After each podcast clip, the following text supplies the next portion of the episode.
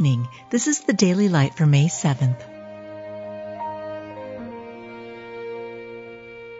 Be thou my vision, O Lord of my heart, not be all else to me, save that thou art. They persecute him whom thou hast smitten.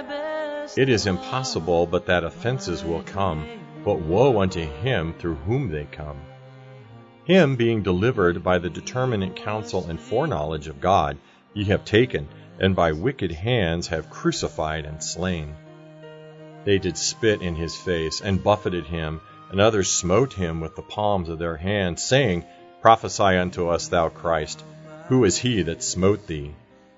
Likewise also the chief priests, mocking him, with the scribes and elders, said, He saved others, himself he cannot save. If he be the king of Israel, let him now come down from the cross.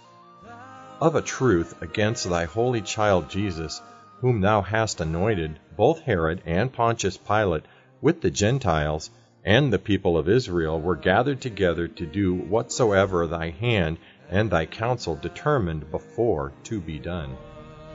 Surely he hath borne our griefs, and carried our sorrows, yet we did esteem him stricken, smitten of God, and afflicted.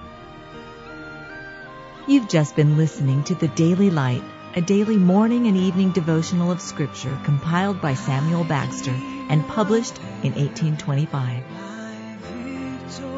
victory won. May I reach heaven's joy so oh, bright, heaven's sun.